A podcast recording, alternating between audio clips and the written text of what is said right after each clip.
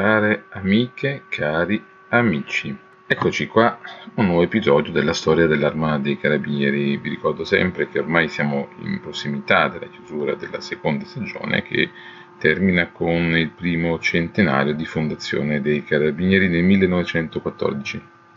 Dunque sapete bene cosa vi ricordo, seguite il progetto attraverso il profilo Instagram Storia dell'Arma dei Carabinieri.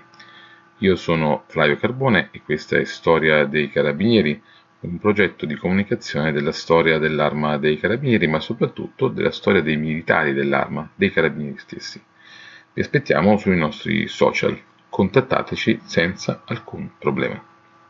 Il tema dell'episodio di oggi è dedicato alla scuola allievi ufficiali carabinieri reali che è stata istituita tra il 1907 e il 1926. La fondazione della scuola allievi ufficiali si inserisce appieno nel periodo giolittiano, caratterizzato da una diversa gestione dell'ordine pubblico e da un'azione politica e sociale tesa alla composizione dello scontro tra le parti che si era verificato soprattutto nel settentrione d'Italia industrializzato. Tale iniziativa, ovvero sia quello della fondazione della scuola allievi ufficiali carabinieri reali, si sviluppa attraverso i primi anni Novecento e la Prima Guerra Mondiale per chiudersi poi con il potere saldamente nelle mani della dittatura mussoliniana con le leggi fascistissime.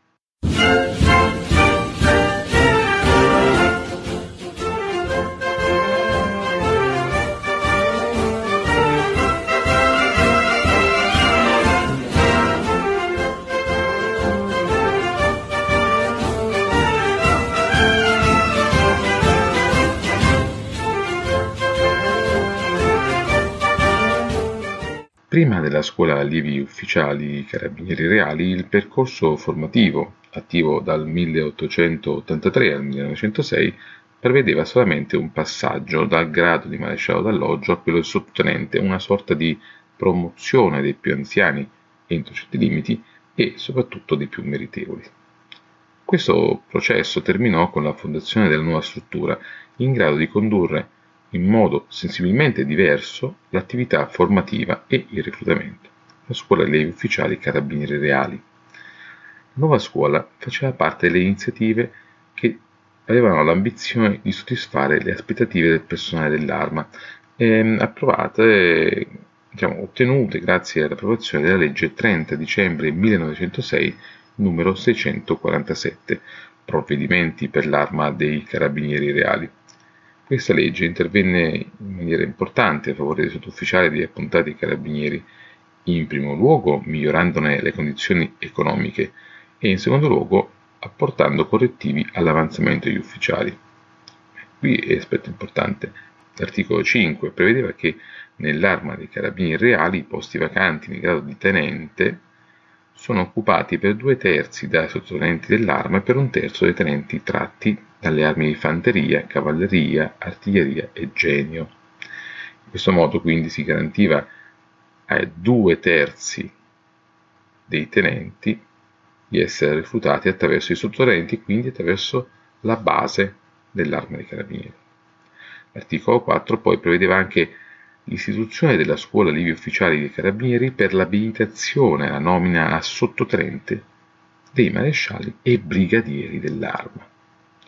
Questo aspetto è importante perché in qualche misura si supera ciò che avveniva precedentemente dove l'avanzamento era limitato ai marescialli. Qui si apre anche ai brigadieri, quindi si permette una carriera molto più veloce, anche più interessante per chi entra nell'arma come carabiniere e quindi poi diventa sottufficiale. Segue un testo normativo, il Regio Decreto del 907, che dà l'avvio effettivo ai corsi, sia pure un po' in ritardo. La scuola ha le dipendenze dirette del Comando Generale non appena raggiunge un minimo grado di funzionalità e autonomia. È interessante sottolineare come l'iniziativa, in realtà, se noi cerchiamo un po' nelle carte d'archivio consultate nel corso degli anni, eh, fosse nelle mani eh, di Giovanni Giolitti. Due documenti, uno del 908, l'altro successivo di poco, a firma dei comandanti generali Paolo Spingardi e poi Giuseppe Del Rosso, eh, ne ricordano il ruolo. La, quindi appare molto interessante che sia stato giolittico attraverso la sua volontà e lungimiranza a creare un istituto di prim'ordine che aveva l'obiettivo di formare i futuri ufficiali dei carabinieri e che per gli insegnamenti sembrava anche un po' superare quella che era eh, diciamo, la, il centro di formazione dell'epoca, cioè la scuola militare di Modena. Eh, ricordiamo solo un passaggio che proprio di Giolitti, un suo testo del settembre 1907, la commissione nominata d'accordo con codesto di Castero per discutere e concretare proposte in merito all'ordinamento e al funzionamento della scuola Livi ufficiali carabinieri reali ha completato il suo lavoro sulla scorta degli intendimenti che io ebbi a manifestare in proposito, specialmente per quanto tratto all'insegnamento da impartirsi corrispondente alle funzioni di cui principalmente gli ufficiali dell'arma sono investiti, per la loro qualità di ufficiale di polizia giudiziaria di fronte agli altri ufficiali dell'esercito. Tale specializzazione ha portato alla necessità di un funzionamento tutto proprio della scuola, la quale è stata posta alla diretta dipendenza del Comando Generale dell'Arma, che a mezzo di una maggiore generale addetti avrà l'alta direzione dell'istituto di cui trattasi. Qui ancora eh, precisava che a suo precipuo intendimento sia che la scuola educhi gli allievi ufficiali carabinieri reali per quanto possibile alle discipline giuridiche.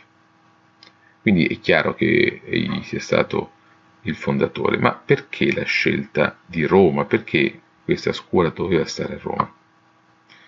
In realtà una scelta diversa rispetto agli altri istituti, anziché per esempio consentire a questi allievi ufficiali di frequentare il corso a Modena.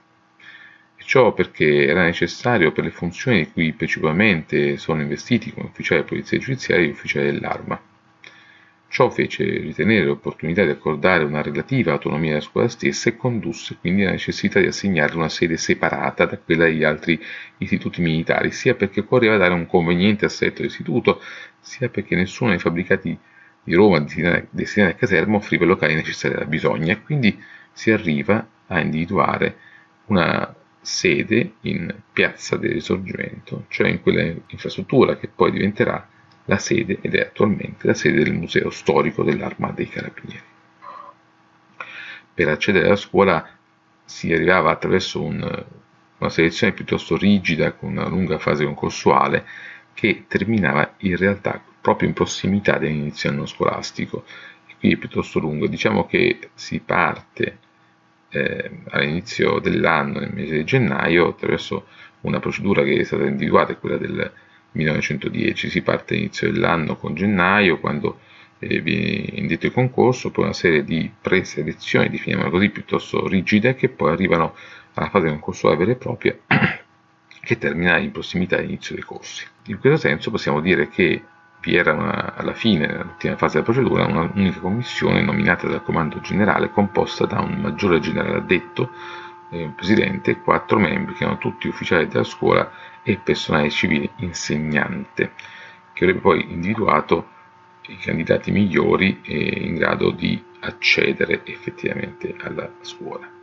Tuttavia, a partire dal 1913, quindi dopo la guerra italo-turca, la procedura si semplificò notevolmente e poi diciamo, la prima guerra mondiale diede una ulteriore spinta, tanto che solo nel 1923 si poté tornare ad un'attività concorsuale piuttosto eh, regolare, diciamo, come, come inizialmente era stato previsto. Per quanto riguarda alcune attività, c'è da dire che eh, è molto interessante segnalare chi fossero e quali fossero i docenti che erano incaricati dell'insegnamento delle materie professionali.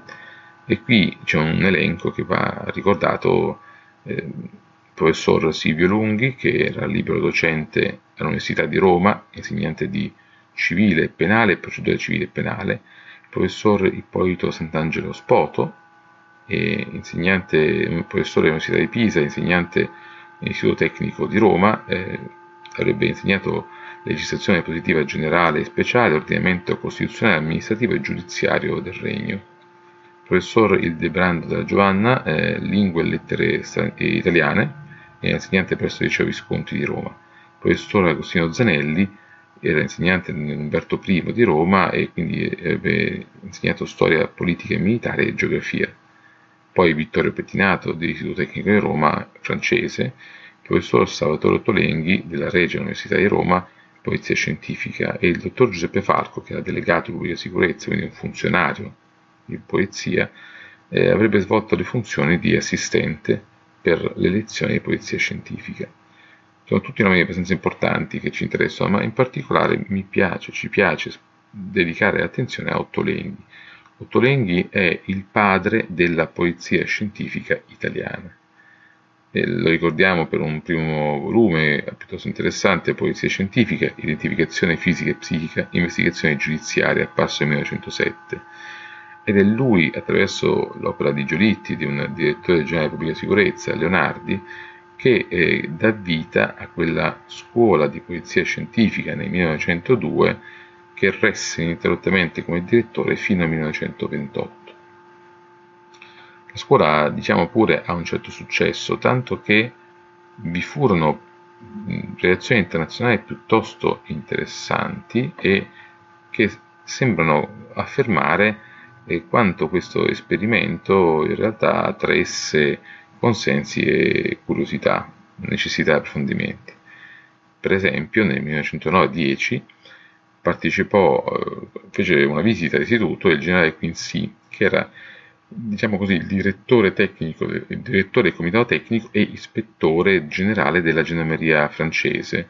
Poi partecipò un colonnello della gendarmeria della Repubblica del Cile, anche se qui stiamo parlando di una fase di trasformazione, quindi dovremmo anche ricordare che nel frattempo i due, eh, due ufficiali dei carabinieri erano proprio in quella, eh, in quella repubblica a addestrare i carabineros del Cile e il capitano Gistao, Gistao della Guardia Civile Spagnola.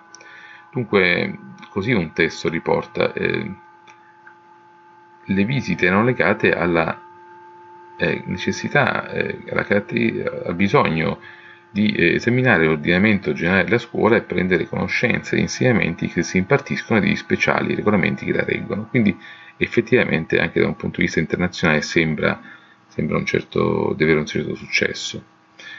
Le visite degli ufficiali stranieri proseguirono anche nel 10-11, un ufficiale della gendarmeria Cratese, nel frattempo era autonoma, eh, partecipò alle visite di, diciamo, di routine questi eh, ufficiali stranieri e così via. Nel 12-13 un ufficiale esercito portoghese, il capitano eh, Fernando Ferreira e uno brasiliano, il, colonnello Pedro Dias da Campos.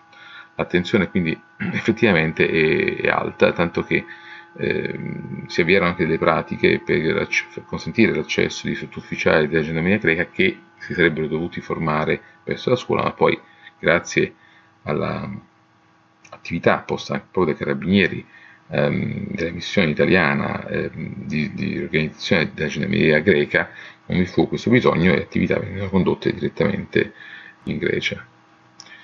Dopo la Grande Guerra ci furono dei piccoli aggiustamenti che cercavano di portare un po' di ordine, vi ho ricordato già che la Grande Guerra portò una uno sviluppo piuttosto rapido dei corsi, una semplificazione delle procedure.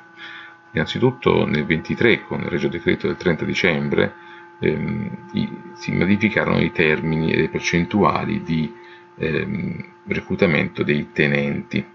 Quindi i tenenti in servizio attivo permanente dei carabinieri erano tratti dai tenenti in servizio attivo di fanteria, cavalleria, artiglieria e genio che abbiano non meno di due anni di grado e sottufficiali dei carabinieri a questo punto potevano concorrere per la missione al corso speciale svolto presso l'Accademia Militare riservato a loro. In questo caso il, diciamo, il corso sarebbe stato eh, gestito, inquadrato da ufficiali carabinieri e ehm, i sottufficiali dovevano avere almeno tre anni di servizio contro i quattro di quelli dell'esercito, giusto per dare un paragone. La stessa norma, questo regio decreto del 30 dicembre 23, prevedeva che nell'arma i posti vacanti da tenente sono occupati per un terzo, attenzione, dai sottufficiali dell'arma per due terzi dei tenenti in servizio attivo permanente delle altre armi. Dunque eh, questo è importante perché si ribaltano le percentuali e il numero di tenenti provenienti dall'arma si riduce considerevolmente e a quel punto, a partire eh, dal l'anno scolastico 24-25 in realtà si dava conferma dell'ultima missione dei sottufficiali nella scuola allievi ufficiali carabinieri reali. Per esempio, il 16 maggio 26, il Regio Decreto che eh, parlava di composizione, che trattava la composizione organico dell'arma dei carabinieri, non prevedeva più il centro di formazione di Roma. Dunque nel 26 la scuola cessò di funzionare, cedendo in qualche modo prima eh, queste competenze formative alla scuola allievi sottufficiali, poi divenuta la scuola centrale carabinieri reali, questa scuola era a Firenze. Il passaggio testimone purtroppo era già avvenuto qualche tempo prima, nel 21, quando Firenze, aveva, che era già diventato il centro di formazione degli allievi sottufficiali, ospitò i corsi di integrazione per i tenenti delle varie armi che erano stati ammessi nei carabinieri durante e dopo la prima guerra mondiale. Quindi in realtà questa è una formazione iniziale per chi era già nell'arma, ma successivamente poi diciamo, una formazione di carattere specializzato, eh, i carabinieri la condussero presso la scuola allievi sottufficiali, poi scuola centrale carabinieri, all'indomani di quello che era stato il periodo formativo presso l'Accademia Militare di Modena.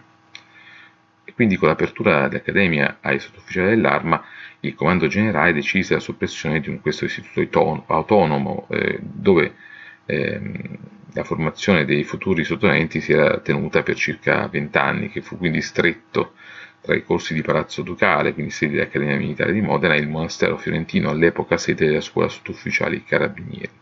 E così la scuola allievi ufficiali carabinieri reali cessò di esistere, cedendo quelle che potrebbero essere ritenute le competenze dell'arma circa la formazione degli ufficiali, sentiamo formazione specializzata, a questa scuola centrale carabinieri di Firenze. E qui appare evidente l'attenzione ad elevare la formazione dei futuri ufficiali che ricevettero presso le scuole ufficiali un'istruzione di tipo universitario ben superiore per qualità a livello di insegnanti a quella della scuola militare di Modena, qui non c'è nulla da dire. Molteplici fattori spinsero il comando generale a scegliere la giovane scuola allievi sottufficiali come centro di formazione anche per gli ufficiali.